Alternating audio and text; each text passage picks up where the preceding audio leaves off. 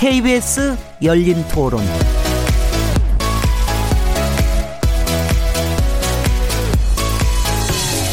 안녕하세요. 묻는다 듣는다 통한다. 케이비에스 열린토론 진행자 시민 김진애입니다.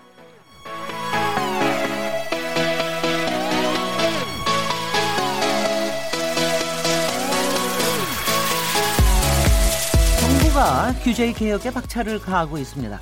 정부는 신기술을 개발하는 기업에 대해서 일정 기간 규제를 면제해주는 규제 샌드박스 제도를 도입했는데요. 최근 도심 수소차 충전소가 규제 샌드박스 일 호 사업으로 선정되기도 했습니다. 규제 샌드박스, 쉽게 말해서 어린이들이 어, 모래밭에서 실컷 뛰어놀듯이 기업, 기업에게도 모래밭 놀이터 같은 환경을 만들어주겠다는 건데요. 이 제도가 우리 경제에 활력을 불어넣을 수 있을까요?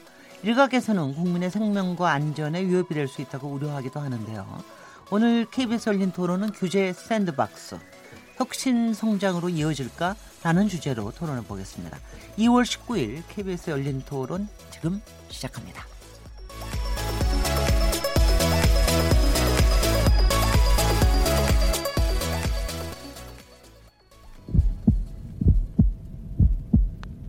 살아 있습니다. 토론이 살아있습니다. 살아있는 토론, 케이비에스 열린 토론. 토론은 라디오가 진짜입니다. 진짜 토론, 케이비에스 열린 토론.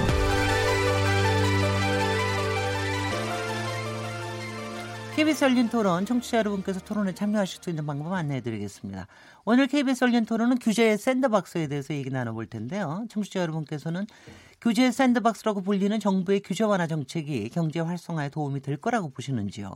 일각에서는 신사업에 대해 일정 기간 규제를 면제 유예해 주는 정책이 개인정보 유출이나 국민 건강과 안전에 위협이 될 수 있다고 지적하는데 이런 걱정은 어떻게 봐야 될까요?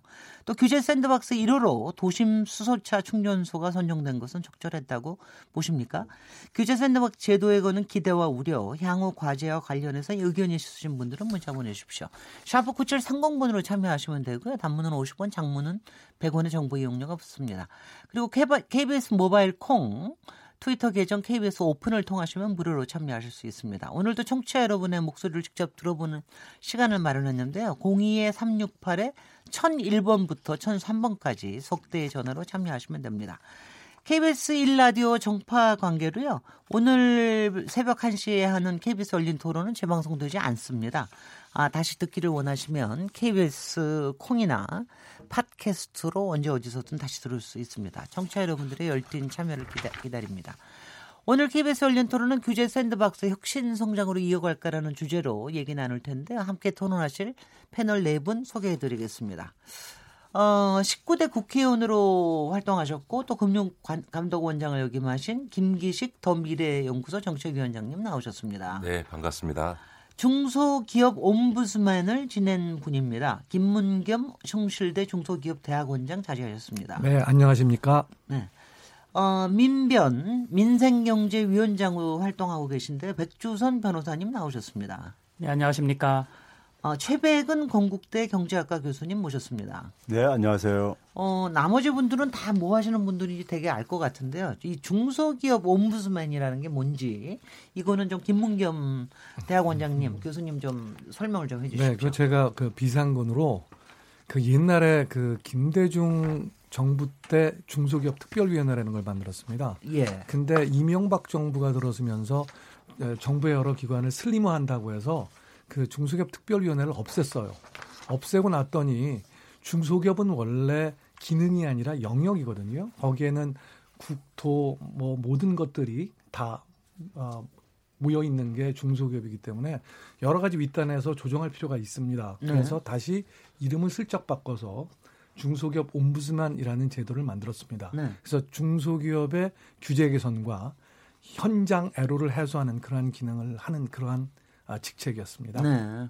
뭐 자랑하실 거 있으세요 혹시? 그때? 어, 제가 자랑할 거는 제가 이 중소기업이 실제적으로 제일 비용이 많이 들어가고 아, 실제로 막 욕을 하는 게 시험검사 인증입니다. 근데 그 시험검사 인증을 어, 제가 이천십오년, 십육년, 십칠년에 걸쳐서 전수를 한번 다 들여다봤던 적이 있습니다. 네.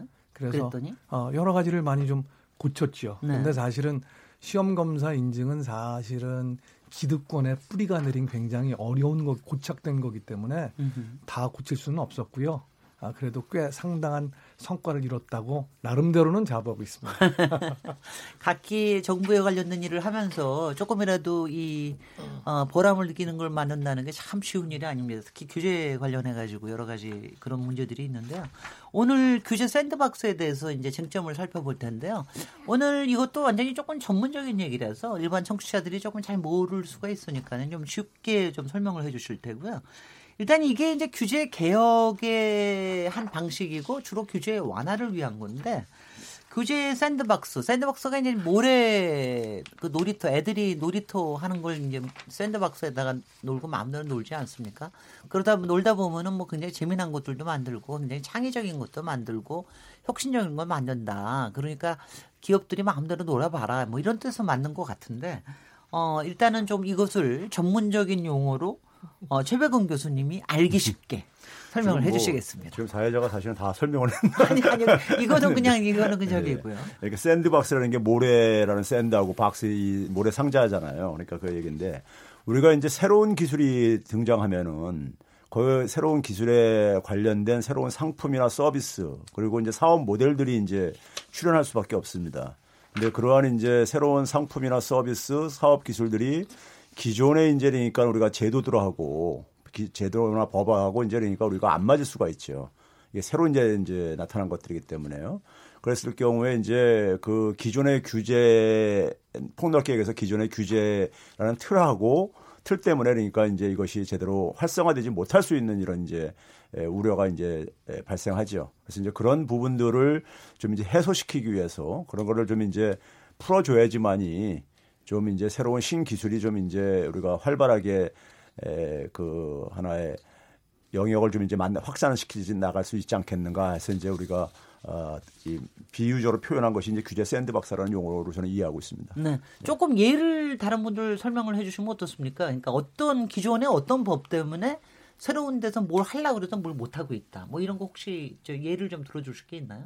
혹시 그 제가 들은 거는 그 우리나라 지금 현재 교통법 때문에 그, 그 지금 자율자동차 굉장히 저기 되지 않습니까? 이런 것들 못하고 있다 이런 얘기 들었는데 혹시 이게 시제품을 만드, 만들어서 네. 그 시제품을 하는데 잠깐 시간을 준다는 그런 뜻이죠.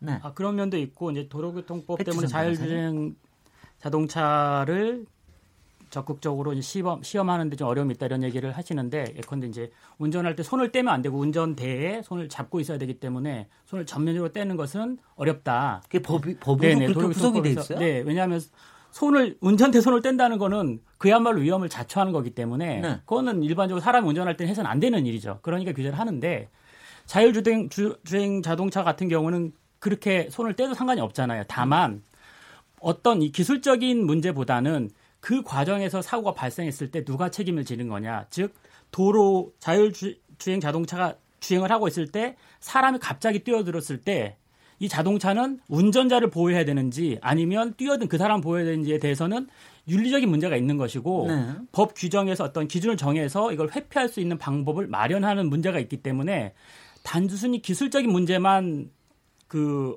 장애가 되는 것이 아니라 그런 사고 시에는 어떻게 처리하는 것이 적정한지에 대한 사회적 합의가 필요한 영역이기 때문에 그런 규제가 있는 것이고 네. 그 규제를 해소하기 위해서는 이런 문제도 같이 논의되는 것이지 기술적인 문제만은 아니다. 이런 음. 말씀을 드리고 싶고 나아가서 이제 규제 샌드박스라고 하는데 샌드박스, 즉 모래 상자 정도가 아니라 거의 백, 백사장 수준의 어, 이 범위를 넓혀놓고 네. 그것을 허용할까 말까를 전적으로 행정당국의 심사에 맡겨놓는다는 것 자체가 지금 추진되고 있는 규제 샌드박스의 가장 큰 문제점이 이렇게 볼 수가 있을 것 같습니다. 규제 샌드박스 관련해서 김기식 정책위원장님. 예, 그러니까 청취자께서 조금 그 쉽게 편하게 이해하시려면 규제 완화, 규제 개혁 얘기가 많지 않습니까? 근데 뭐 우리나라의 법령이 만 개가 넘는데요.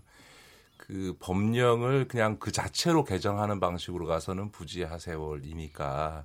어떻게 보면 기존 법령 체계의 예외를 두고 그런데 그 예외를 두는 데 있어서 신청하면 심사해가지고 심사를 해서 일시적으로 일단 허용을 해주고 그리고 나서 문제가 생기면 나중에 규제를 하겠다라고 하는 게 이제 이 규제 샌드박스의 기본적인 논리 구조입니다. 그러니까 하나하나의 법률에 규제를 개정해가는 방식 하지 말고 네. 신청받아서 심사해서 임시 허용해주고 나중에 사후에 그 그걸 규제, 문제가 생기면 규제하겠다 이런 방식인데 이게 이제 완전히 새로운 건 아니고요. 박근혜 정부 때도 규제 프리존법이라고 하는 걸 추진한 적이 있습니다. 그거는 이제 어떤 산업이나 업종이나 이런 영역이 아니고 지역을 하나 정해서 그 지역 안에서는 그런 이제 실험적인 걸 할 수 있겠다라고 하는 거 한 건데 그러니까 이런 규제 프리존이나 규제 샌드박스나 사실은 논리적 철학적 구조는 똑같습니다. 그러니까 기존의 규제들을 그냥 둔 상태에서 일부 예외적인 조치를 취할 수 있는 법적 근거를 만들어서 하겠다는 건데 그건 이제 그 점에서 아까 이제 우리 백 변호사님께서도 지적하셨던 것처럼 과연 이제 제일 먼저 제기되는 문제는 이 심사를 해서 허용해 줄 거냐 말 거냐를 이제 위원회를 구성해서 민간위원이 참여를 합니다만 사실은 그렇겠네요. 그 주무부처 공무원들이 어떻게 보고서 쓰느냐에 따라서 사실 결정되기 때문에 여전히 우리나라의 이런 강한 사전 규제 제도의 문제라고 얘기하는 관료의 권한이 여전히 계속 강력하게 작동할 수밖에 없다라고 하는 게 하나 있고요. 그러다 보니까 기본적으로 이 규제라고 하는 것은 어떤, 어떤 측면에서 보면 관료의 권한입니다. 규제 개혁이 안 되는 이유 중에 하나는 사실은 관료들이 자기의 권한을 놓지 않으려고 하기 때문이거든요. 그러니까 정부, 정부 초기에는 막 규제 개혁해야 된다고 하니까 이런 사례들이 많이 나오는데 좀 지나서 이제 정권의 힘이 떨어질 때쯤 되면 다시 관료들의 권한들이 를 놓지 못해서 정권 초기에 있었던 이런 어떤 규제 개혁 조치들이 지속되지 않는 문제들이 계속 나타나게 되는데 아마 규제 샌드박스도 지금 뭐 몇 가지 혁신적인 어, 허용을 해주겠다고 하지만 과연 이게 규제 개혁이라고 하는 측면에 있어서 지속성을 갖겠느냐라고 하는 문제가 한편에 있고요. 또 하나는 예외를 허용하다 보니까 누구에게만 그걸 해주냐라고 하는 특혜 문제가 그렇겠네. 제기될 수밖에 없는 거죠. 누구는 음. 되고 누구는 안 되면 왜 누가 무슨 기준을 정했냐라고 하기 때문에 계속 그런 논란을 낳을 수밖에 없는 문제가 있습니다. 지금 이번에 보니까는 말씀하십시오. 예, 김문겸 교수님. 그 좀 전에 이게 공무원들의 권한이다 이렇게 얘기했는데 이제 거기에 대해서 하나 더 있는 게 어떤 법령이나 규제가 있으면 거기에 반드시 기득권이 있습니다. 그렇습니다. 거기에서 성장한 기득권이 있거든요. 그 기득권도 굉장히 반대가 심합니다. 그렇기 때문에 아마 규제 샌드박스 같은 게 선진국에서부터 나오기 시작한 거는 아예 그런 거 없이 실험실적인 걸 한번 해보자. Try it first. 먼저 한번 해보자. 아마 그런 데서 나왔을 거라고 생각을 합니다. 최백은 교수님은 아마 이 규제 샌드박스에 대해서 굉장히 찬성하실 것 같은 그런 생각도 좀 드는데 네, 어떻게 보고 계세요? 왜 그러냐면 지난번에 이제 그 얘기를 하셨어요. 그 저 우리의 사 차 산업혁명에 대해서 이제 굉장히 네. 얘기를 하시면서 그걸 하려고 그러면 기존의 법을 좀 뛰어넘는 사고방식이 필요할 때가 있는데 이게 어 굉장히 쉽지가 않다. 뭐 이런 부분을 강조를 하시고 그래서 어떻게 규제 샌드박스 이 완화에 대해서는 어떻게 생각하십니까? 저는 그 아주 구체적인 신뢰로 볼 때 있잖아요. 우리가 이제 최근에 이제 이 카풀 서비스 가지고 굉장히 이제 우리가 사회적 갈등을 많이 이제 어쨌든 간에 유발하고 그랬는데 우리는 어쨌든 간에 좀 이제 혁신에 있어서 좀 약간 지금도 뒤쳐져 있잖아요. 선진국들에 비해서요. 뒤쳐져 있으면은 지금 제가 우리 기업들이든 아니면 무슨 뭐 창업하시는 분들이든 간에 규제 애로사항을 얘기할 때 얘기하는 것 내용들이 대부분 사업들이 기존의 선진국에서 되게 했던 것들이에요. 사실은요. 그러면은 저는 이제 우리가 좀 지혜로울 필요가 있는 것은 좀 선진국에서 먼저 이제 그러니까 시도를 해가지고 시행착오를 거치면서 그 속에서 우리가 경험한 것들을 좀 이제 후발주자로서 후발주자 갖는 이점이라는 것은 그 이제 에, 예, 사, 그 선진국 것들이 먼저 이제 시행착오 겪었던 것이 우리는 좀 이제 반면교사로 삼아가지고 조금 더 갈등도 최소화시킬 수 있는 이런 부분이 있다고 봐요. 그래서 제가 이제 대표적으로 얘기하는 것이 이 카풀 서비스와 관련해가지고 카카오가 예를 들어서 지금 하는 모델은 우버 모델입니다. 그냥 정확하게 보면 우버 모델인데 우버 모델이 지금 사실은 낡은 모델 취급받고 있어요. 소위 말해서 이제 이스라엘에서 창업한 라주주 모델이라는 게 있는데 이건 블록체인에 기반한 저건데 이건 이제 수수료도 이제 없애버리고 그리고 이제 그 드라이버, 운전기사들한테도 그러니까 상당히 그 기업의 그러니까 플랫폼의 이제 그러니까 이익 성과를 공유할 수 있는 틀이에요. 네. 거기서 이제 발행한 코인을, 코인을 가지고 거래하게 되면은 그 플랫폼이 성장할수록 코인의 가치가 이제 커지기 때문에 그 코인을 그러니까 아, 바, 보유하고 있는 운전기사들은 그러니까 우리가 일반적으로 기업이 성장하면 주, 그 주식을 가지고 있을 때 이제 그 자산, 자산의 이익이 이제 증가하듯이 이제 그런 이제 그러니까 이익을 좀 공유하는 방식으로 해가지고 운전 기사들한테 그러니까 상당히 그러니까 그이 택시 인제들이 갈등을 그러니까 좀 이제 그러니까 야, 예, 그 이렇게 완화시키고 있거든요. 근데 저는 우리나라 카카오가 왜 뒤늦게 이제 출발을 하면서 지금 한물 가고 있는 이제 우버 모델을 굳이 그렇게 이렇게 그러니까 해가지고 음흠. 사회적 갈등을 그러니까 이렇게 저는 이, 에, 지속시키는지 음흠. 저는 그런 게 좀 이제 안타깝다는 거죠. 네. 그래서 이제 에, 어차피 새로운 기술이 등장하고 새로운 어, 제품이나 서비스, 새로운 사업 모델이 등장하면은 분명히 기존 거하고 충돌하는 부분이 있어요. 네. 그 부분을 우리가 이제 슬기롭게 이제 그러니까 우리가 해결하는 노력이 필요하다 이거죠. 노력이 필요한데 이것을 근데 에, 사실은 에, 그 노력과 더불어 가지고 또 그다음에 그 새로운 트라이를 했을 시도를 했을 때 그것이 성과를 만들어내야 돼요. 성과를 만들어내지 못하면 우리 사회 같은 경우는 거기에 에, 분명히 이제 비용도 수반될 수밖에 없거든요. 그렇죠. 비용 수반되다 보면 또 다시 이게 여, 다시 또 이게 역행할 수도 있어요. 음흠. 한번 이게 이제 시도했다가 그러니까요.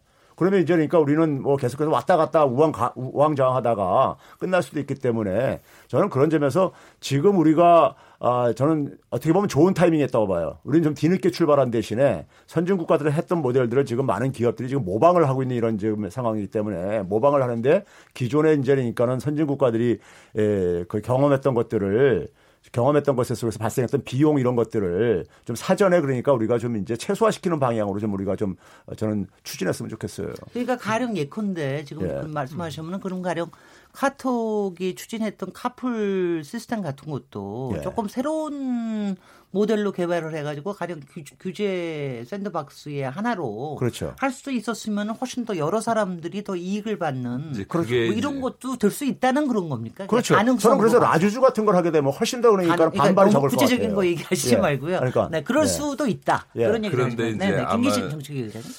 모든 제도에는 긍정적인 부분과 부정적인 측면이 있는데 일단 뭐 규제 샌드박스도 긍정적인 측면이 있겠죠. 부정적인 부분 좀 나중에 말씀드리고 긍정적인 부분과 관련해서도 조금 회의적인 것 중에 하나는요. 앞서 이제 우리 그, 그 김 교수님께서 정확하시기 전인데 저는 규제라고 하는 걸 제대로 이해하고 접근하면은 반드시 실패한다고 생각합니다. 규제에는 반드시 기득권이라는 것이 있기 때문에 그 규제가 계속 유지되고 있는 거고 그 기득권으로 인해서 이익을 얻는 사람들이 있는 거죠. 근데 예를 들면 국민들에게 보면 크게 이해관계가 걸려 있는 문제들, 예를 들면 지금 카풀 문제 같은 경우 큰 이슈지 않습니까? 그런데 규제 샌드박스를 추진했던 우리 이 관료들이 누구도 카풀 같은 문제를 규제 샌드박스 차원에서 검토하자 소리 안 합니다. 안 하죠. 무슨 얘기냐면 안 하죠. 강한 기득권이 존재하고 그거에 음. 의해서 반발이 심해서 관료들도 골치할 뿐. 그러나 국가적으로 훨씬 더 중요한 문제는 다 회피하고 음. 예를 들면 수소 충전소를 서울 시내에 설치한다. 약간 안전 논란은 있을 수 있지 모르지만 그거를 반대하는 기득권을 갖고 있는 사람은 별로 없거든요. 근데 지금 당장 그게 미래는 모르지만 국가적으로 큰 어떤 경제적 파급 효과를 낳는 건 아니거든요.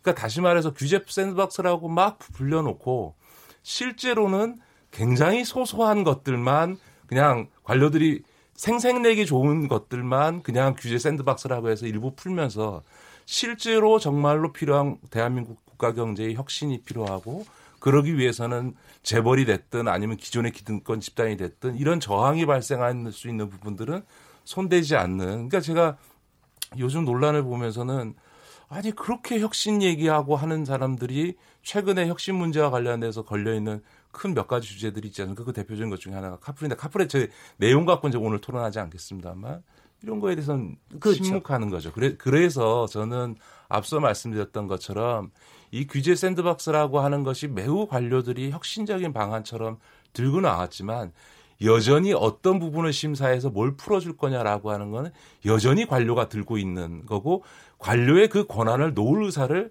전혀 갖고 있지 않죠. 근데 지금 이제 조금 저기 너무 벌써 깊이 들어가서 비판하시고 그러니까 아직도 저기 잘 이제 이해를 못 하시는 분들을 위해서 요 얘기는 좀 해주시죠. 요게 법이 지난 일월부터 시행하고 있는 거로 알고 있는데. 네. 이게 법이 저 이게 우리나라에서는 이걸 운영하는 방식이 각 부처에서 별도로 네 개 부처에서 한다고 얘기를 하던데 그 네. 운영 방식에 대해서 조금 설명을 해주시고 지금 몇 개의 시범 사업들이 있는데 어떤 종류들이 돼 있는지 일단 조금 저기 백주선 변호사님 알고 계십니까? 네. 어 지금 얘기되는 규제 샌드박스라는 것은 단일법은 아니고요. 예. 어, 지금 네 가지 정도의 법으로 나눠져 있는데 어, 정보통신융합법을 개정해서 이 규제 샌드박스를 실험하고 있고, 그다음에 산업융합촉진법, 뭐 지역특구법이라고 해서 굉장히 광범위하게 어떤 특정 지역에 대해서는 그 규제를 완화하고 예외, 예외로 두고 있는 법이 있고요.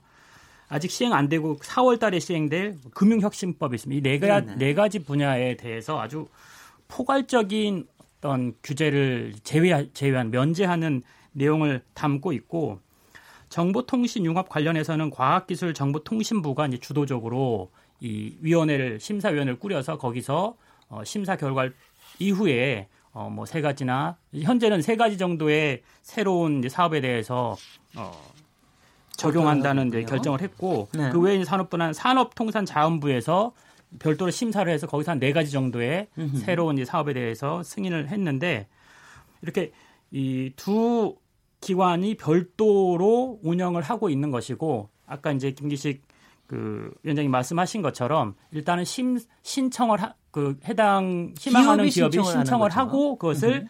민간위원들과 그리고 부처 장관들과 관련 이제 그 공무원들이 참여하는, 이제 뭐 백업하는 형식의 심의위원회에서 심의를 해서 어, 즉 허가 여부, 그다음에 음. 허가의 조건, 이런 것들을 다 결정을 하는 구조로 네. 지금 진행이 되고 있습니다. 지금 여태까지 계속 저희한테 알려진 거는 수소차 일 호인데요. 네네. 그 수소차 일 호가 왜 일 호가 돼야 되는 거예요? 아니, 그거 좀 조금만 조금만 설명 좀 해줘요. 어, 아니 왜냐하면 저는 이해가 안 돼서 그래. 아니 그러니까, 이게 뭐지? 왜 규제 샌드박스지? 어, 수소차도 기본적으로는 전기차의 일종인데요. 네. 네, 전기차 일종인데 다른 이제 전기차 분야는 다른 나라들이 상당히 좀 더 앞서가 있다 이렇게 보고, 어, 즉 기존의 자동 전기차라는 것은 전기를 충전하는 방식으로 자동차를 구동시키는 자동차이고, 지금 수소차라고 하는 것은 수소를 통해서 그 전기를 발생시 그 전기를 그 이용해서 어, 가동, 구동시키는 방식인데, 그 분야는 뭐 우리나라의 이제 자동차 대기업이 상당 부분 연구도 돼 있고, 이 분야는 다른 나라에 비해서 좀 앞서갈 수 있다 이렇게 판단을 한 것 같습니다. 그래서 그게 필요한 것은 그 전기 자동차 기본적으로 충전소가 필요하듯이 수소 자동차는 수소를 충전할 수 있는 그 충전소가 필요하고, 그걸 도심에 설치할 수 있어야만 실질적으로 도심 내에서 자동차를 운행할 수 있기 때문에 일 호로 이제 삼았다고 보는데, 도심에 설치할 수 있다라는 게 제일 큰 근거입니까? 여태까지는 그걸 못했습니까? 전혀 이제 이 도심에는 안전 규제의 예외를 안전 규제. 그거보다는 거죠. 네네. 이거 기업이 사실은 신청을 해서 김문겸 교수님. 네, 기업에 기업이 신청을 해서 정부가 받아들인 거거든요. 그렇죠. 그러니까 아마도 이거는 현대차가 했습니다. 실제적으로요. 그렇겠죠. 네, 그러다 보니까 아무래도 어, 좀 바게닝 파워가 컸거나 으흠. 또 한편으로는 다른 나라에서 전기차가 나오고 있는데 우리나라는 수소차에 투자를 해서 이걸 한번 키워보자 하는 생각도 있었 수, 있었다고 생각을 해요. 네. 근데, 근데 여기서 규제를 음, 제외해 준 게 뭐, 뭘 규제를 제외해 준 겁니까? 실제로 어, 여러 가지 거, 그러니까 수소 충전소를 어, 시내에는 세울 수가 없습니다. 여태까지는요. 아, 네. 그리고 여기서 얘기해서 다섯 가지 지역을 그 현대자동차에서 얘기를 했는데, 그게 국회 같으면 상업지역이라 안 되고요. 아하. 그다음에 개동사옥에도 하겠다 그랬는데 그거는 준주거지역이라 안 되고요. 안 되고요. 다른 것들은 서울시에서 임대를 해줘야 되는데, 이러한 시설물에 대해서 어, 국토계획법이나 서울시 주요례가 국공유주는 그런 거 같아요. 예, 임대를 못하게 돼 있어요. 못하게 그거를 되겠습니다. 허락해 준 거죠. 예, 근데 예. 차제에 그렇다면은 이 산업부에서 나온 거를 제가 그냥 거기서 나온 게 처음에 네 가지인데, 그거를 전체적으로 한 번을 제가 쭉 설명 예, 한번 설명을 해볼까요? 해주시죠. 어떤 네, 건지 좀 감을 가지시게. 이게 이제 오늘이 십구 일이니까 이월 십일일 날 음. 산업부 장관이 그 위원장이 돼 있는 산업융합 규제 특례 심의위원회라는 게 있습니다. 그래서 그게 이제 이십오 인 이하의 위원으로 되고요.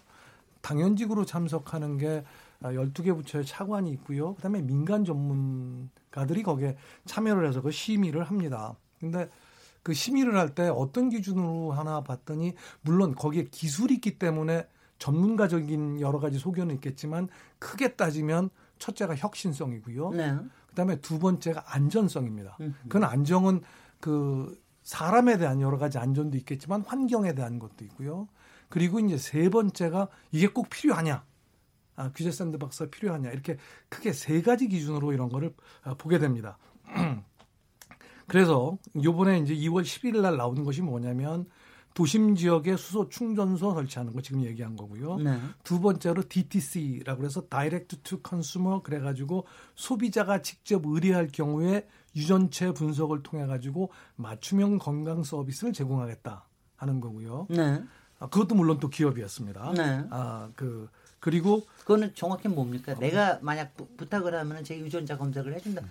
뭐 분석을 아, 해준다는 거예요? 지금까지는 의료기관이 아닌 경우에는 아, 열두 개 예, 예. 항목에 대해서 해줄 수 있는데 네. 이제까지는 의료기관만이 할 수 있었던 열세 개 항목을 추가적으로 해줄 수 있게 기관에서도 예, 그거를 네. 늘린 거지요. 네. 아, 그것도 그 마크로제진이라고 하는 중소기업이 그거는 신청을 했고요. 음흠. 그다음에 이제 세 번째는 디지털 사이니지. 그러니까 버스에는 원래 여러 가지 버스의 안전을 위해서 버스 옆에 어떤 패널을 부착할 수가 없어요. 번쩍번쩍하면 안 돼요. 예, 근데 거죠. 엘씨디하고 엘이디 패널을 부착해도 좋다라고 음. 하는 게 세 번째고요. 네 번째는 앱 기반으로 전기차 충전 콘센트인데 기존의 정지 콘센트는 그 충전하는 그 시설이 따로 있어요. 국회 가서 네. 보시면 있을 거예요. 예, 예. 예, 그런데 이거는 일반 콘센트를 그냥 쓸 수 있도록 어, 이 충전 장치를 따로 가지고 그걸 거기다 연결만 하면 되는 네. 그러한 충전 콘센트 이렇게 네 가지가 있습니다. 그런데 네. 이제 그 중에서 우리가 좀 전에 얘기했던 그, 그 수소 충전소, 그 다음에 소비자가 직접 의뢰할 때 유전차 분석을 통한 거, 그 다음에 디지털 버스 그 광고 같은 거는 일종의 실증 특례예요. 그러니까 실증 특례가 뭐냐면 안전이나 이런 거에 대해서 우리가 시험과 검증을 받아야 되는데 그거를 어, 실제적으로 샌드박스 내에 들어가서 현재 규제 갖고는 예, 음흠. 네가 해보고 이런 게 문제가 되더라 음흠. 하는 것이고요. 음흠. 제일 네 번째 있는 그 충전 컨센트인 경우에는 임시허가를 해줬습니다. 네. 그러니까 그건 임시허가를 해주기 위해서는 이건 안전하다고 생각할 경우에 판명이 됐을 경우에 네가 상업화를 하기 위해서 여러 가지 복잡한 게 많은데 일단 팔아봐라 해서 임시허가를 해준 그렇게 네 가지지요. 네. 이제 그게 제일 첫 번에 그 산업부에서 한 그 규제 샌드박스 네 가지 조치였습니다. 요 네 가지 조치에 대해서 일단 좀 저기 코멘트를 좀 해주시죠. 지금 말씀하시는 그런 기존에 봤을 때 이게 어떤 문제가 있으며, 아니 제가 듣기에는 두 번째 거 빼놓고는 되게 괜찮은 것 같은데 두 번째 그 유전자 거, 검색하는 거는 좀 이건 개인 정보에 관련된 거라서 조금 더 신중해야 되는 거 아니냐. 그다음에 지금 요새 의료 이것도 의료 민영화에 관련된 거 아니냐. 이게 조금 걱정이 되는데 첫 번째는 예. 그 첫 번째는 뭐 저는 뭐 첫 번째는 솔직히 수소차 같은 경우에는 그거 지역을 하고 땅을 이용하기 위해, 위해서 하는 거지 뭘 급할 필요가 없는 것 같은데 왜 했느냐 이런 생각이 좀 들고요. 두 번째는 글쎄 그 의료 민영화 관련되는 것 같다.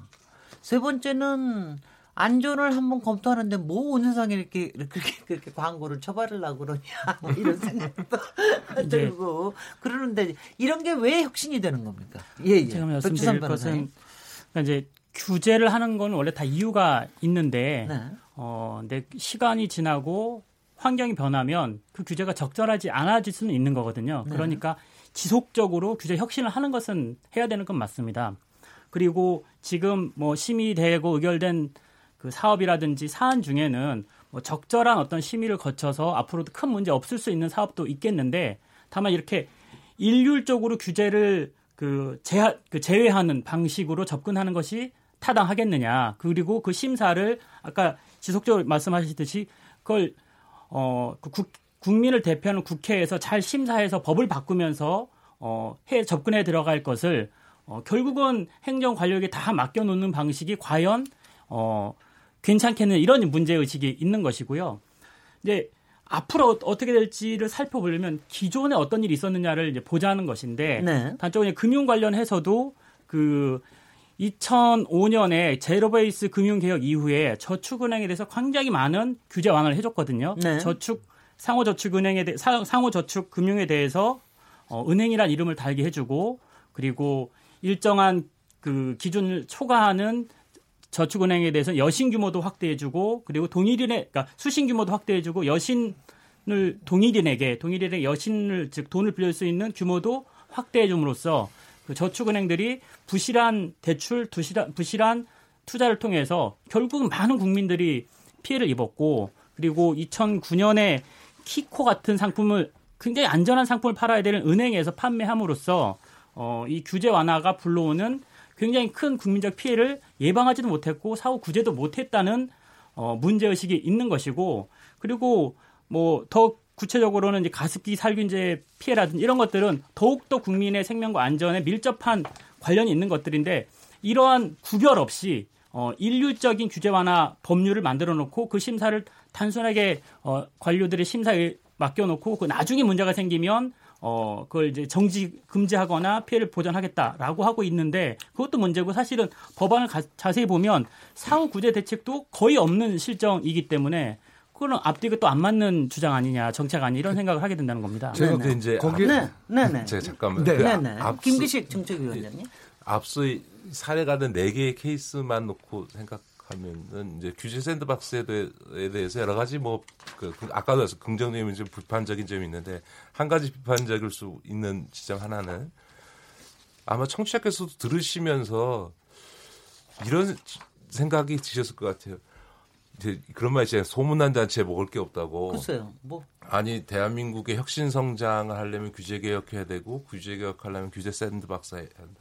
그러면은 마치 규제 샌드박스 하면 우리나라 경제가 무슨 신성장 산업이 완전히 규제 개혁돼서 막 될 것 같은, 막 그렇게 얘기를 해가지고 이거를 도, 막 논란에도 불구하고 통과시켰는데 막상 뚜껑을 딱 열고 보니까 듣는 사람들이 어, 이게 뭐지? 뭐 이런 거죠. 그러니까 그렇죠. 이거 규제를 풀면은 내가 먹고 사는 게 좋아질까? 잘 와닿지 않는 거죠. 그러니까 무슨 얘기냐 하면 아까 제가 말씀드렸던 것처럼 대한민국 정도 되는 이 정도의 오천만을 먹여 살려야 되는 나라에서 소위 혁신 성장을 통해서 신산업을 만들어내려면 그만한 비중이 있는 영역의 산업들을 키워내야 되는 건데, 한편에서는 규제 완화한다 그러면서도 관료들이 보기에 부담 없는 일들, 그러나 그거는 해봐야 별로 큰 효과 없는 것들, 그냥 생색내기 온 것들만 이제 시범 사업처럼 쭉 가는 거 아니냐, 이럴 수 있는 거죠. 그래서 사실 저는 그 되게 어, 규제개혁이라고 하는 부분에 대해서 비판적으로 보면에도 불구하고 지금 케이스가 네 개 중에서는 앞서 말씀하신 것처럼 유전자 정보 이용하도록 허용한 거 빼놓고는 저도 반대할 이유가 별로 없어요. 으흠. 유전자 정보 이용 부분은 조금 제가 보기에는 케이스를 잘못 잡은 것 같습니다. 유전자 정보는 너무나 예민한 정보이기 때문에 그 사업 비즈니스가 구체적으로 어떻게 돼 있는지는 제가 잘 모르겠습니다만, 그거를 처음부터 너무 논란을 야기시켰다고는 생각 하는데요. 그래서 앞으로 규제 샌드박스에 긍정적으로 보려고 하는 분 입장에서도 과연 이 제도가 정말로 대한민국의 먹고 사는 문제를 해결하는 데 필요한, 정말 산업적으로 필요한 영역에서의 것들이 이른바 규제개혁 되어질 거냐에 대해서는 저는 오히려 회의적인 생각이 많이 들어요. 저, 여기서 좀 조금 긍정적인 얘기도 좀 해줄게요. 시작이 반이라고 그럴 수는 없지만 그래도 또 첫 술에 배부르랴, 이것도 또 있지 않습니까? 네, 그러니까, 그렇죠. 그러면 아, 그런 그래서 있죠. 지켜보자는 겁니다. 그래서 네. 아 그래서 예예 예. 그런 이런 점에서 그러니까 이런 게 있으면은 분명 긍정적인 점은 있긴 있죠. 아니 제가 그러면은 좀 미리 커밍아웃을 한다면 네. 저는 사실은 규제박 어, 샌드박스를 지지해요. 네, 네. 네. 어, 근데 그 지지한다는 의미가 그 전체를 지지한다기보다도 규제박스, 규제 샌드박스의 정신을 저는 지지를 하거든요. 네. 어, 아까 우리 백 변호사님도 얘기하셨지만 규제 샌드박스 얘기가 제일 먼저 나온 게 영국에서 나왔는데, 음. 그리고 많은 나라에서 처음에 시험할 때 어디서부터 시작됐냐면은 금융 규제에서 시작이 됐어요. 그럼 규제 샌드박스는 근본적으로 어느 분야에 제일 먼저 적용이 되는 거냐면 규제가 많이 해주되고요. 강한 규제가 필요하고 그다음에 그게 잘못됐을 때, 그 산업이나 그 영역이 잘못됐을 때 일반 국민한테 피해가 많이 들어갈 그런 부분에서 사실은 시작을 합니다. 근데 규제를 규제 샌드박스에서는 규제를 풀어주고 끝나는 게 아니라 규제 샌드박스의 마지막은 뭐냐면 좋은 규제를 만드는 거예요. 그렇죠. 네. 그렇죠. 거기서 그걸 그럼요 해보게 하고요. 으흠. 창의적인 정말로 우리한테 맞는 그 산업에 맞는 새로운 규제를 만드는 게 사실은 끝장이거든요. 그냥 풀고 끝나는 거 절대로 아니에요. 음. 그런데 우리가 많이 오해를 하고 그게 잘 안 되는 게 뭐냐면, 우리는 이제까지 어 아까 우리 김 위원장도 말씀하셨지만 규제 프리존이 있었어요. 네. 근데 그렇게 안 한다고요. 왜냐하면 음. 어려운 거 싫어하고요. 네. 그다음에 공무원들은 실적 내는 거 좋아하거든요. 원수. 예. 시작하는 건 좋지만 팔로우업하는 건 싫어하죠. 그러니까 밑에다 대고 쭉 내려요. 일하는 거 보면 어떻게 되냐면 네. 옛날에 손톱밑까지다. 뭐 uh-huh. 전봇대 규제다. Uh-huh. 그럼 밑에다 그런 거 찾아가고 밑으로 쭉 내려요. Uh-huh. 그럼 밑에서 쭉 찾아서 올리는데 네. 그러면 각 중간 단계에서 공무원들이 어떻게 하냐면은 고치기 어렵고 해서 옆, 옆 부서랑 싸워야지 되고. 다 빼죠. 네, 그런 건 다 빼요. 네. 그러니까 맨날 그저 그런 것들이 올라와가지고 그러니까 보면은 이명박 정부 때나 박근혜 정부 때나 한 거 보면요. 거기서 그게 사실은요. 글쎄요. 그래서 네. 저는 그런 의미에서 그렇게 음. 하지 않고 제대로 한번 제대로 실험실에서 우리가 실험을 해보고 정말로 좋은 규제를 만드는 규제 샌드박스라는 의미에서 저는 지지를 합니다. 네. 근데 그렇게 하기 위해서는 사실은 역량이 있어야지 되거든요. 그렇죠. 네. 그 역량이라고 하는 거는 피규제자도 역량이 있어야지 되고요. 우리가 모두 아까 얘기했지만 왜 하필 이런 거 별로 그렇게 큰 어, 영향력이 없는 것 같은 것들이 왜 나왔을까 하는 게 뭐냐면 피규제자도 역량이 있어야지 되는데 그렇지 못하다는 얘기고요. 으흠. 그다음에 규제 당국은 사실은 굉장히 규제 당국이 전문성을 가, 가져, 가졌어야지 제대로 모니터링을 하고 제대로 얘네들을 어떻게 끌고 가고 어떤 게 필요할 건가를 해야지 되는데 사실은 어느 면에서는 굉장히 관심이 없어요. 그냥 던져놓고 빠져버린다고요. 으흠. 그러니까 우리도 모르게 무슨 규제 프리존이나 규제 샌드박스에 대해서 우리가 신뢰를 안 갖는 겁니다. 이건 어떻게 생각하면 우리가 잘못 가지고 있는 규제 문화일지도 모르겠습니다. 으흠. 이 점과 관련해서 제가 한번 저는 김기식 정책위원장님 저는 섣부른 규제 완화, 규제 개혁에 대해서 되게 비판적인 입장입니다만 한번 돌이켜 보시면요. 그 규제개혁위원회가 만들어진 지가 이십 년이 넘었습니다. 구십팔 년도에 김대중 정부하에서 만들어지고 이십 년이 됐어요. 네. 그리고 앞서 이제 우리 김 교수님도 얘기했던 것처럼 이명박 대통령 때도 뭐 전봇대 얘기하고 뭐 박근혜 대통령 때 손톱밑 가시 얘기하고 역대 정부치고 규제개혁 얘기 안 한 적이 없습니다. 우리 정부 지금 문재인 정부도 마찬가지고요. 그때마다 똑같은 접근을 관료들이 했습니다. 뭐냐면 예외적 접근 사례 모아서 케이스별로 문제 푸는 방식을 취해왔습니다. 그때마다 해왔던 얘기가 똑같습니다.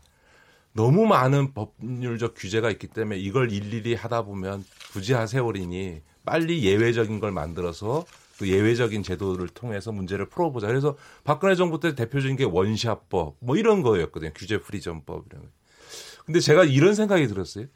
이십 년 동안 규제개혁위원회 했는데 진짜 이십 년 동안 그렇게 하지 말고 정말 우리나라에 존재하는 법을 제대로 놓고 그렇게 예외 방식이 아니고 규제의 타당성을 검토해서 있어야 될 규제는 두고 오히려 강화할 부분 강화하고 진짜 없어져야 될 규제들을 차분히 이십 년 동안 정리해왔다면 지금은 이런 논의를 할 필요가 없는 거죠. 다시 말해서 지금 이 규제개혁과 관련해서 가장 근본적인 문제는 우리 사회 전체가 현재 규제 시스템을 개혁할 의지가 사실은 없다는 겁니다. 관료도 그렇고 현재의 이 규제 시스템에서 기득권을 누려왔던 기득권층에서 보면 규제를 개혁하는 게 자기 이익을 뺏기는 거기 때문에요. 저는 그런 점에서 앞서 말씀드렸던 것처럼 일부 긍정적 기능이 있을 수 있지만 규제 샌드박스의 미래에 대해서 성공하지 못할 거다. 라고 저는 생각합니다. 기, 과거의 그런 접근 방식을 그대로 답, 답습하고 있는 방식이기 때문에. 근데 저기 김기식 위원장님은 뭐 저주까지는 안 했지만 충격은 안 해주시네요. 그러니까 조금 왜냐하면 근데 저는 저도 규제 완화에 꽤 저도 뭐 현장에 있으면서 굉장히 여러 번 실험을 해본 사람으로서 이게 김기식 위원장님의 어프로치가 뭐. 근본적인 건 고쳐나가자 하는 거를 얘기하면 저는 그 부지하세월 거의 안 될 거라고 생각을 아니, 해서. 아니 저는 그렇게 생각 안 해요. 네, 아니 그래서 저는, 아니, 유... 여기서 이제 그거에 대한 네. 설명을 해주. 저하고 아니, 얘기하시려고 김, 말고요. 김기식 위원장이 네, 김기식 저는 어, 중요한 부분을 저기 네. 저 지적했다고 생각하는데요. 음. 우리가 사실 지금 우리가 규제 샌드박스를 얘기를 하던 역대 정부가 쭉 지난 이십 년 동안에 이 규제 혁파를 얘기를 하, 하면 한 저는 배경이 뭔가 한번 생각해 보세요. 뭐냐면요. 우리가 지금 그 최근에는 이제 누구나가 다 공감하지만 지금 제조업이 위기 상태입니다. 네. 네? 우리 지금 산업의 근간이 지금 위기 상태라서 그래서 그게 사실은 우리가 지금 한 이십 년 전부터 신성장 동력 육성하자고 하는 것이 정부 차원이든 기업 차원이든 간에 기업들도 지금 대기업들도 지금 그러고 있단 말이에요. 새로운 수익 사업 만드는 거 가지고요. 그러면 그 만드는 것과 관련해 가지고 사실 우리가 혁신을 얘기하는 것이고 다 관련돼 있다 이거죠. 그런데 지금 아까 이제 김기식 위원장이 얘기했듯이 정부가 지금 쭉 이렇게 얘기한 사례들을 보니까는 이걸 가지고 지금 우리 사회에 지금 절실하게 필요한 일자리 문제라든가 아니면 뭐 새로운 가계의 소득을 증가시키는데 이게 얼마나 도움이 될 것인가 이게 연결이 잘 안 된다는 얘기죠. 그러니까 제가 볼 때는 정부가 정부가 왜 지난 이십 년 동안에 신성장 동력을 육성하겠다면서 계속해서 성과를 못 냈느냐. 저는 그 방향에 대한 이해가 제대로 안 됐기 때문에 그렇다고 봐요. 조금 좀, 그러니까 예를 들어서 지금 얘기하신 건 포인트가 좀 다른 것 같은데. 아니 아니 네, 그게 네. 왜 그러냐면 그게 네. 그게 우리가 예를 들어서 우리가 어떤 산업을 육성할 것인가 어떤 방향으로 우리가 경제의 패러다임을 바꿀 것인가 하는 거에 따라서 따라서 거기에 따라서 그러니까 규제에 그러니까 우리가 어프로치도 달라질 수 있기 때문에 그런 겁니다. 네. 그래야지만이 예, 규제 어프로치가 그러니까는 효과를 봐야지만이 효과를 내야지만이 이게 또 그러니까 다음에 확대 재생산이 될 수 있다고 저는 보는 거예요. 근데 우리가 지난 이십 년 동안 규제, 규제, 규제 얘기했는데 참 지겹도록 규제에 대해 얘기했는데 근데 사실상 진전된 것도 없고 성과도 없고 뭐 이런 식으로 하다 보니까는 뭐 성과가 네? 전혀 없겠어요. 그렇지는 아니, 않겠죠. 뭐 저는 뭐 저, 저렇게 감 잡히는 게 별로 없어요. 솔직히 말해서요. 잡히는 예. 게 없고 그런데 그런 그런 점에서 지금 이 시점에서 우리가 갈 부분들은 지금 문재인 정부가 예를 들어서 이렇게 얘기했습니다. 어, 플랫폼 경제를 활성화시키겠다. 그럼 플랫폼 경제를 활성화시키기 위해서 어, 그 규제 규제 이 규제 샌드박스라든가 규제 협파가 어떤 규제가 이게 저기 저 관련돼 있는 것인가에 대한 이게 이해가 되려면은 플랫폼 경제에 대한 이해가 없이는 이게 불가능한 걸 저는 이게 어려운 거라고 봐요. 성과를 내기 어려운 거라고 봐요. 네. 그래서 이제 아까 얘기했듯이 그러니까 우리가 지난 이십 년 동안 이렇게 실패한 원인은 저는 우리가 그러니까는 혁신을 하려고 하는 구체적인 내용이나 산업이나 이런 것들에 대한 이해가 부족해가지고 제대로 된 그러니까 어프로치가 어프로치를 할 수가 없다 저는 이렇게 보고 있는 겁니다. 아, 예, 너무 근본적인 거 얘기하시고 그러면은요 저희가 뭐 이걸 따라가기가 좀 어렵기도 하고 그래서 뭐 또 이거에 대한 생각도 다르시고 그래서 그 그러니까 이거를 구체적인 예, 예를 들면 네, 이, 구체적인 예를 들어가지고 얘기를 하시는 게 좋을 것 같습니다. 네, 그러니까 김기식 저는 이제 그 소위 규제 샌드박스에서 건수를 그 늘리는 방식보다는 정말로 국가적으로 중요한 부분의 규제 개혁 문제를 정면으로 승부 거는 방식이 훨씬 더 옳다고 생각하는데 예를 들면 이렇습니다. 우리가 사 차 산업혁명 얘기하고요.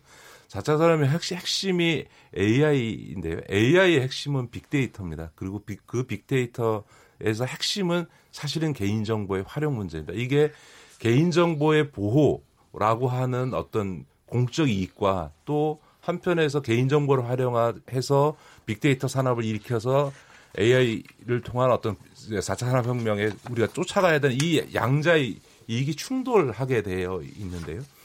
자, 이 문제를 어떻게 풀 거냐에 대해서는 저는 사회적 합의가 필요하다고 생각합니다. 그러니까 무슨 얘기냐면 이걸 규제를 너무 강하게 하면 실제로 아마 우리 그 빅데이터 산업의 발전에 큰 문제가 생길 겁니다. 그러나 우리가 한번 돌이켜보시면 이천십사 년도에 카드 삼 사가 무려 일억 건이나 되는 고객의 개인정보를 유출시킨 전례가 있습니다. 그게 제가 그때 그 국회의원으로 있으면서 조사를 했는데요. 그 유출 과정이 너무나 황당합니다. 외부주 용역 직원이 와가지고 유에스비에다가 그냥 컴퓨터 꽂아가지고 원래는 개인정보를 원데이터는 못 주게 돼 있는데 그렇죠. 원데이터를 그냥 줘서 작업하겠다가 다 가져가 나가서 팔아먹은 거거든요. 자, 만약 미국 같았으면 그 카드 삼 사는 아마 징벌적 손해배상으로 아마 망했을 겁니다. 자, 그러면 우리가 이런 거죠. 하나는 개인정보를 잘 활용해서 뭔가 그 산업적으로 발전시켜야 될 필요하고 이렇게 황당하게 국민의 가장 민감한 개인정보가 유출되는 상태를 어떻게 제어할 거냐를 좋아한다 그러면 방법은 그것밖에 없는 거죠. 좋다. 규제를 풀어줄 대신에 만약에 개인정보가 유출되어지고 비식별화된 정보라도 다시 재식별화해가지고 개인정보가 빠지면 그거에 대해 책임지고 그 회사는 징벌적으로 회사 문 닫을 정도로 너 손해배상해라 라고 책임을 물으면 그러면 이제 소위 개인정보의 보호라는 것과 산업적 발전이라고 하는 것에 어쨌든 일치를 볼 수 있거든요. 네. 합의점을 찾을 수 있는데 이런 방식, 이런 논의를 아예 전공법으로 논의해서 사회적 합의와 입법을 만들지 않고 이런 영역은 절대로 규제 샌드박스 같은 방식으로는 못합니다. 자, 왜 예외를 못 만든다는 거죠. 알겠습니다. 지금 이제 여태까지 일부에서 얘기한 게 이제 규제 샌드박스가 뭐라는 건 좀 알으셨을 테고요. 다만 이제 얘기하는 게 규제 샌드박스가 일종의 별도의 놀이터이기 때문에 이 별도의 놀이터나 이게 백사장이라 할지라도 이 놀이터만 가지고는 안 되겠다. 좀 전체적으로 근본적인 거를 혁신을 하는 이런 게 필요하다라고 하는 거를 이제 어, 우리 패널들께서 주장을 하시는 건데 이 토론을 또 이 부로 해서 조금 진행을 또 이어가도록 하겠습니다. 잠시 쉬겠습니다. 아, 지금 여러분께서는 케이비에스 열린토론 시민 김진애와 함께하고 계십니다.